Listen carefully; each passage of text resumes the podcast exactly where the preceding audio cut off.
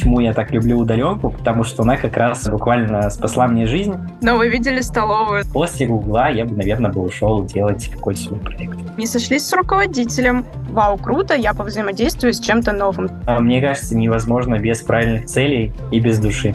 Привет! Это подкаст «Карьера без багов». Здесь мы говорим с менеджерами и IT-специалистами о волнующих нас карьерных и жизненных темах. Обмениваемся опытом, мемами и просто живем. Меня зовут Лена. Я помогаю специалистам и руководителям увидеть смысл в своей карьере, наладить работу команды, получить повышение и долгожданный офер. Это продолжение разговора о выборе места работы. В первой части подкаста мы уже обсудили карьерную историю каждого из наших спикеров, а там, правда, есть о чем поговорить. И Мегафон, и Яндекс, и Changelinch. В общем, приходи, слушай. И, конечно же, обсудили критерии выбора, которые для них важны, и остановились ровно на моменте, когда Кирилл начал рассказывать про удаленку. Да, у нас сейчас есть некоторые разногласия. Лера абсолютно за то, чтобы быть в гибриде или в офисе, а Кирилл скорее за удаленку. И, в общем, на этом моменте мы остановились, и сейчас ты узнаешь, почему Кирилл все-таки за удаленку, как она спасла ему жизнь когда-то. А еще мы сегодня окунемся глубже в вопрос прохождения собеседований и то, как объяснять причину ухода с того или иного места работы. Приятного тебе прослушивания. Мы начинаем. Ну, честно, приходя там из офиса, особенно если ты далеко живешь где-то, да, в каком-то отдаленном районе, заниматься чем-то по дому, ну, или какие-то такие, типа, ну, вот вещи хозяйские, ну, тупо влом. Насчет подбора места, соглашусь, что нет какого-то готового рецепта, ну, типа сервиса, чтобы прям зашел и карта у тебя была. Но... Оп, идея для стартапа. Кстати, много таких стартапов было, много кто поумирал, почему-то вот до реализации никто еще не дошел. Но есть куча подборок э, в телеге, типа в профитных каналах айтишных, прям там кофейни на любой вкус. Ну, потому что базовая точка — это кофейня все-таки. Вот. Единственная проблема, что звонки там особо ну, не проведешь из-за шума. Но можно что-нибудь придумать, я могу потом тебе собрать подборочку и скинуть. Я, если честно, между вами сейчас зависла по состоянию, потому что у меня был опыт работы на полный офис, и опыт работы на гибрид, и опыт на удаленке. На удаленке был довольно длительный, и я в какой-то момент, где-то месяцев через 5-6 после того, как это началось, я реально э, начала загоняться работы в одиночестве, я стала ходить в коворкинг. И в итоге сейчас я скорее организую так свою жизнь, чтобы у меня хотя бы вот как раз 2-3 дня в неделю было где-то вне дома, хотя дома мне прекрасно классно. То есть я вот как раз хозяюшка, я говорю, между вами. Это постирать, погладить. У меня муж приходит с работы, у него как раз лаборатория вся работа, он приходит довольный, все замечательно. Так что я буду третейским судьей, разрешаю и гибрид, и удаленку. все, все можно. На самом деле, почему я так люблю удаленку, потому что она как раз в сентябре прошлого года буквально спасла мне жизнь, точнее в ноябре, потому что я тогда переезжал на свою первую московскую квартиру, официально, вот, там, ну, она была практически голой, то есть мне нужно было заказывать мебель, технику, это все устанавливать. Ну и типа прикиньте, вот вы в квартире находитесь, где нет ни стиралки, ни холодоса, ни банальной кровати, и как бы ты это должен все принять, установить, подкрутить. И я брал удаленку, чтобы не ездить как раз на Льва Толстого. У меня вот типа день строился таким образом, что я встаю, начинаю собирать кровать, через какое-то время сажусь за ноутбук, что-то в ноутбуке делаю, потом иду к стиралке, пытаюсь ее еще раз переустановить, чтобы она не текла. Поэтому, ну, типа, очень даже. Так это все еще гибрид, про который я говорю. Все остальное время ты в офисе, а на неделю можешь взять удаленку. Ну, нет, кстати, у меня был период, что я прям вообще засел дома, ну, потому что тупо надо было все сделать. Я стану котом Леопольдом в этой беседе и скажу, давайте жить дружно и добавлять критерии к выбору места работы по желанию. Хочется тебе в этот период жизни побыть на удаленке? Будь. Хочется тебе быть в гибриде, ходить, радовать глаз со своей красотой и прекрасным настроением коллегам? Будь. Все по нашему желанию и усмотрению.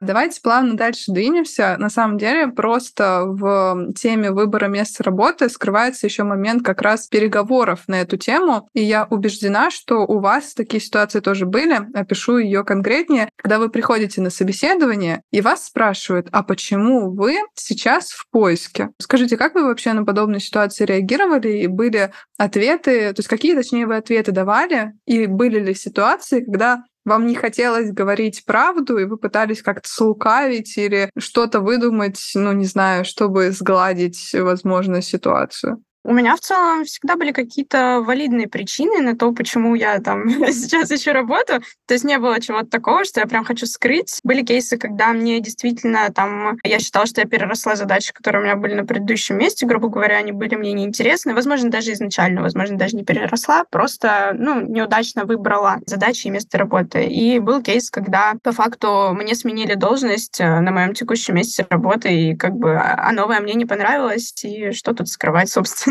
Кирилл, как у тебя? Mm, ну, я всегда старался говорить честно, то, что как бы я исходил, наверное, из самой такой моей мощной аргументации, что я, ну, в горизонте ближайших лет вижу себя именно продуктом, как бы я просто не смогу в любом случае находиться на той позиции, которая, ну, не подходит по функционалу и не соответствует, ну, не то, что даже каким-то моим представлениям, но там общеотраслевым, что типа ты как бы даже имея title продукта, все равно должен выполнять продуктовую работу. Потому что, к сожалению, сейчас тоже со стороны компании бывают такие подставы, что должность называется продуктовой, но по факту ты не занимаешься продуктом. Вот, поэтому я всегда говорил, что да, я как бы сейчас перехожу с другой компании, чтобы как раз наконец-то заступить на позицию продуктовую, даже если я оплавился не на продуктовую позицию. То есть я как бы сразу предупреждал, соответственно, нанимающего менеджера, что я буду в перспективе ротироваться. Единственный момент, что я не супер акцентированно это сделал как раз во время перехода в Яндекс. Вот, я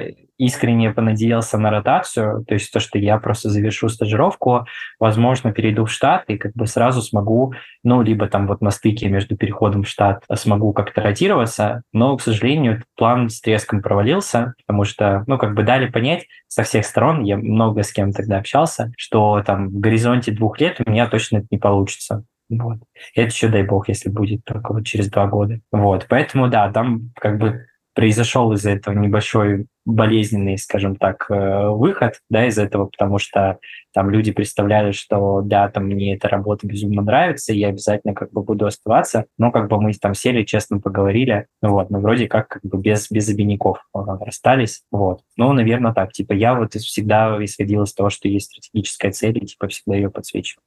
Мне кажется, это супер честно и супер важно самому для себя определять вот эту э, точку определенную своего развития, к которой ты движешься, и отсекать то, что является лишним и мешает себе, да, для компании или для, возможно, там, коллег это будет удобно, то, что ты занимаешься нерелевантной деятельностью, но ты-то знаешь, к чему ты движешься, так что это очень круто, что удалось это сохранить. Как вы считаете, какие формулировки при ответе на вопрос, почему ты меняешь место работы или сейчас находишься в поиске поиске все еще работая в том месте, где ты есть, какие формулировки лучше не использовать, потому что это, ну, очевидно, будет либо дискредитацией текущего места работы, либо тебя характеризует как человека, который, ну, лучше нам такого команду не брать.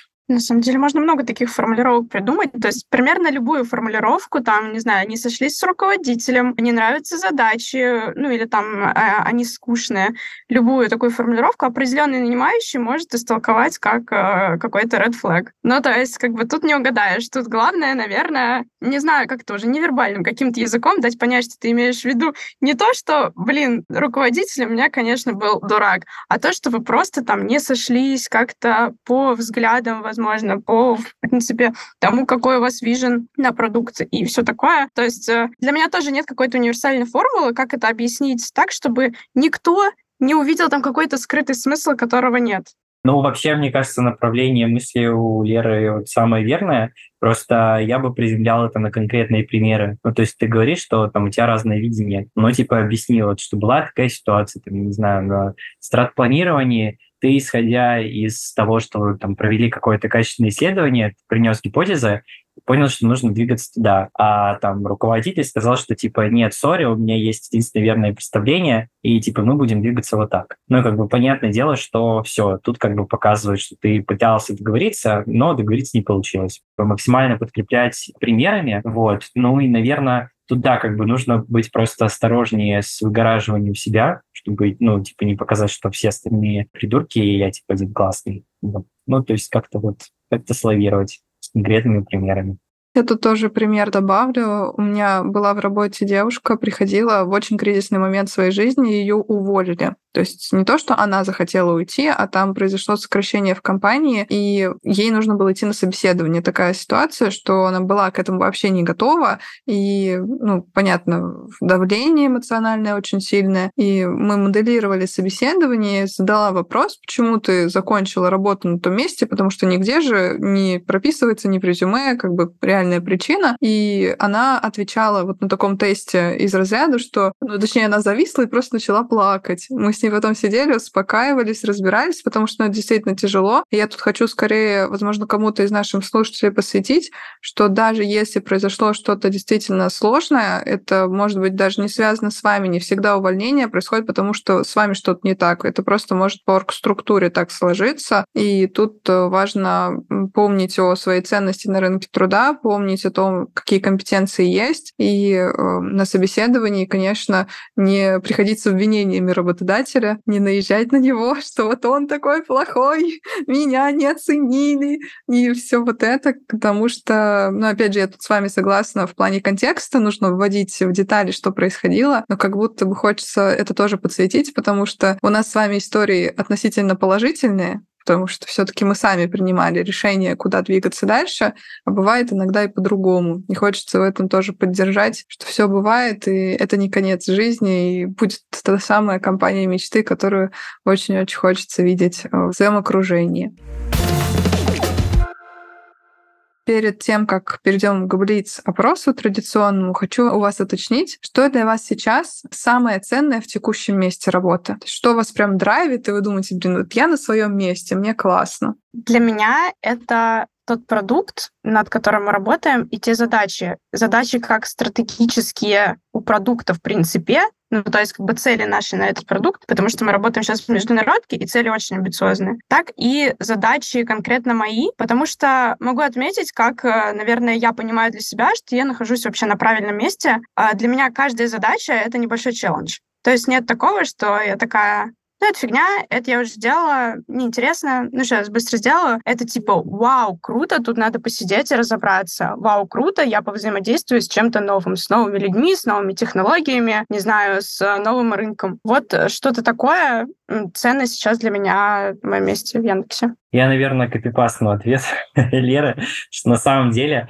это реально так, но вот сложность задач, амбициозность планов, как бы тоже вот прям идеально сводится в спорте, потому что вот благодаря спорту я понял, что на самом деле я не идеально управляю проектами и ожиданиями э, стейкхолдеров, потому что это дико сложно, чтобы все вышло в срок, чтобы все были довольны. Ну, вот, типа, конкретно сейчас у меня проект горит, мы, мы разговариваем, а он сзади полыхает. Не, ну все хорошо, конечно, я более-менее разрулил, костыли поставил, но все равно, как бы, это сознание приходит, и мне кажется, что да, как бы сейчас главное. Ну и плюс Несмотря на то, что у нас опыт какой-то определенный присутствует, все равно мы находимся на старте карьеры, можно так сказать, потому что, ну, там, в моем понимании, это путь там лет в 20, наверное, где-то так, в 15. И поэтому сейчас вот самое важное как раз попасть в правильное окружение, в правильный продукт, чтобы как раз там набраться матерости, там, компетенции и так далее. Немножко противоречит моему предыдущему ответу про деньги, вот, но как бы деньги потянутся за, за вот этим вот Невероятно плюсую. Долгосрочное видение, это, знаешь, э, мне как э, карьерному консультанту мед по сердцу. Ты такой, да, человек мыслит дольше, чем на год, ура! Мне хорошо. Давайте переходить к блиц-опросу. Каждый наш подкаст э, завершается коротким блицом. Вам нужно отвечать быстро, коротко, желательно не задумываясь, на тоже довольно короткие фразы с моей стороны. Первый вопрос. Не офис красит специалиста, а... А то, когда он идет на обед. Вот это да. А можно копипастить ответ? А почему не на йогу? Между прочим, в Яндексе есть йога. Но вы видели столовую зато. В общем, мы начинали с фламинго и заканчиваем фламинго, я понимаю.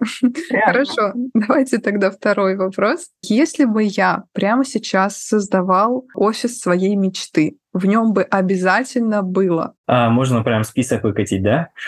ну, однозначно кабинки для сна, Это сто процентов. Ну, вообще, типа, комнаты спокойствия, когда можно зайти и просто вот в тишине как бы посидеть самим собой. Вот. Э, я думаю, что однозначно должна быть плойка, чтобы можно было разгрузиться за видеоигрушками. Вот. И третий критерий, пусть будет близость к метро. Ну, то есть, типа, вот к основным транспортным узлам, чтобы просто было добраться. Окей, от меня. В нем обязательно должны быть коллеги, блин, а не полная удаленка. В нем должно быть э, количество переговоров действительно достаточное для работы, потому что я сейчас очень долго искала место, где сесть. Вот. И, наверное, последнее. Очень классно сказал про плойку. Я тоже э, за то, чтобы в офисе были какие-то такие отвлекательные вещи, на которые ты там можешь прийти в конце дня, отвлечься, отдохнуть или, ну, блин, может и в середине. Сейчас же везде гибко. Я бы хотела поставить кикер, потому что это мое хобби тут в Яндексе. Это уже две стажировки наработок скиллов в Кикере. После своей первой стажировки, когда я выходила на вторую, в первый же день моего выхода, ну, во второй, после прям конкретного выхода, был корпоратив поиска. И там на свежем воздухе, на открытом был поставлен кикер, и мои коллеги решили сыграть. И я такая, о нет, ребята, я сюда я залетаю. И я залетела в команду поиграть 2 на 2. И, короче, мы проигрывали, проигрывали, и в итоге вынесли за счет моих скиллов, которые я наработала за 6 месяцев предыдущей стажировки. Вот, поэтому кикер топ. Ну, просто Лионель Месси. Я ждала массажное кресло. Почему никто не сказал? Оно есть в Яндексе? Конечно. Ни разу не видела, не пробовала. Езжай на Павелецк. Мое упущение, реально. Нет, я бы, я в ваш список тоже, я бы добавила еще либо открытое пространство с растениями, чтобы выйти воздухом подышать, либо какой-то закрытый сад с растениями, чтобы было вот как раз смена локации, потому что все-таки при том, что коворкинги имеют разные места, но как будто бы я редко встречала, чтобы была именно зеленая зона, в которой, не знаю, птички поют, что-то вот подобное, потому что это очень помогает тоже подключиться. Вот я бы такой офис построил. Мне нужен зимний сад. Можно даже сделать платный вход для несотрудников, чтобы еще и на этом заработать. Вот он, продукт. Ботанический сад Яндекса. А у нас вообще тут одни сплошные стартапы, идеи, разбирайте горячие пирожки. А, хорошо, третий вопрос, почти заключительный. Я хотела бы поработать в название компании. Блин, а типа один бренд надо называть? Или... Можно несколько. Ну, есть у меня гештальтик такой, поработать э, в Гугле, просто чтобы походить по их фудкорту, потому что в Пало-Альто у них-то можно выйти во внутренний двор и там набрать себе пиццы, хот-догов и так далее. Вот. А после Гугла я бы, наверное, бы ушел делать какой-то свой проект. Окей, от меня, наверное, назову мета, признанная экстремистской организацией, и все вот это вот. Просто на просторах интернета такой HR-бренд у меты, что как-то хочется, если честно, когда-то поработать в фанге. Мне просто нравится то, какую роль, в принципе, продукты занимают в фанге, то есть это какой-то стратег, человек, который продвигает какой-то свой вижен, нежели чем занимается деливери, как это у нас чаще всего работает в России, то, что продукты часто утопают в основном деливери, деливери. А вот в фанге для этого же есть отдельные люди. Продукт — это визионер. И финальный вопрос блиц-формата, который у нас уже не совсем блиц. Карьера невозможна без. А, мне кажется, невозможно без правильных целей и без души. Блин, мне кажется, без какой-то... Господи, у меня только на английском слова приходят в голову, типа passion, dedication, вот такие вот вещи в стиле LinkedIn. вот. На самом деле, реально без какого-то вот трудолюбия и преданности тому, э, как раз своим целям, которые изначально надо поставить, как сказал Кирилл. Все так. То есть э, и постоянно этот ориентир держать в голове и на него работать. Я это вижу вот так. Начинали мы с места работы, а пришли к карьерному планированию, целям и ценностям, которые стоят за этими целями. Мне кажется, это очень красиво и символично. Давайте перед тем, как я вас поблагодарю и счастливо отпущу в завершение этой рабочей недели, пожалуйста, порекомендуйте нашим слушателям, первое, это книгу или подкаст, который точно стоит их времени и внимания для карьеры в менеджменте и в IT. И второе, это ваше любимое место или ваше занятие, которое помогает разгрузиться, зарядиться и пойти счастливо покорять новые высоты. Ну хорошо, если прям одну книгу, то я бы однозначно здесь бы выдал базу. Это книга МакДжей «Важные годы». Она рассказывает про то, как можно классно прожить период с 20 до 30 лет. И она как раз описывает э, концепцию того, что там, в этот период жизни человек переживает примерно такой же бум развития, как после рождения. Ну, когда он учится ходить, когда он учится разговаривать. То есть примерно вот в этот период человек закладывает себе, по сути, фундамент будущей жизни оставшийся. Вот. А, ну, с точки зрения работы, мне в свое время понравилась книга Макса Батарева «45 татуировок менеджера». Там достаточно много вещей, которые до сих пор у нас в России действуют с точки зрения взаимодействия с сотрудниками. Мне кажется, полезно будет. А занятия меня очень классно все, конечно, в моем окружении признают это как занудство полное, но мне нравится перезагружаться в музеях. Я хожу на выставки, смотрю, да, там картины, там, не знаю, если это какая-то супер навороченная выставка, то там мультимедиа, да, вот, мне это очень нравится. И плюс мне очень нравится сноуборд, вот, к огромному сожалению, я могу кататься только зимой, вот, но я думаю, что когда-нибудь я решу эту проблему и смогу кататься в когда я захочу. Блин, музей — это вообще не занудство, я согласна, мне тоже очень нравится. Какие музеи, кстати, Кирилл, это современное искусство или такая уже классика-классика? На самом деле по настроению, то есть вот из последнего очень классного, что вот меня прям пробрало. Это был, наверное, музей ГУЛАГа в Москве, прям невероятный. Но именно с точки зрения там вот отражения истории, там судеб людей. Я очень люблю как бы такие вот правдивые, сильные музеи. Мне очень нравится то, что делает новая Третьяковка на Крымском валу. У них всегда очень классный, ну, во-первых, как бы классическая постоянная экспозиция у них классная, да, и плюс временная тоже экспозиция очень классная. У них сейчас очень очень классная экспозиция по истории российского дизайна. Прям очень рекомендую сходить. Прям по прозрение в духе чтения статьи Артемия Лебедева. Примерно такое. Спасибо большое за рекомендацию. Я каждый год в своей жизни в Москве ходила в новую Третьяковку. Вот, получается, итого два раза. Сейчас третий год. Спасибо. Схожу. Да-да-да, ну, всегда как бы новые грани. Но так, да, как бы тут сложно просто что-то назвать. Э, я люблю посещать все-таки новые места. Я редко возвращаюсь вот в те музеи, которые я уже посетил. Вот, наверное, так. Если говорить про книгу, я, наверное, порекомендую книгу, которую я сейчас читаю. Это Дональд Норман «Дизайн привычных вещей». Это очень классная книга для меня, как минимум, потому что я очень интересуюсь UX-дизайном, но, в принципе, для людей она может быть полезна тем, что да вообще все вокруг нас дизайн. Ну, то есть, э, не знаю, вот стул, на котором я сейчас сижу, интерфейс зума, который я сейчас смотрю.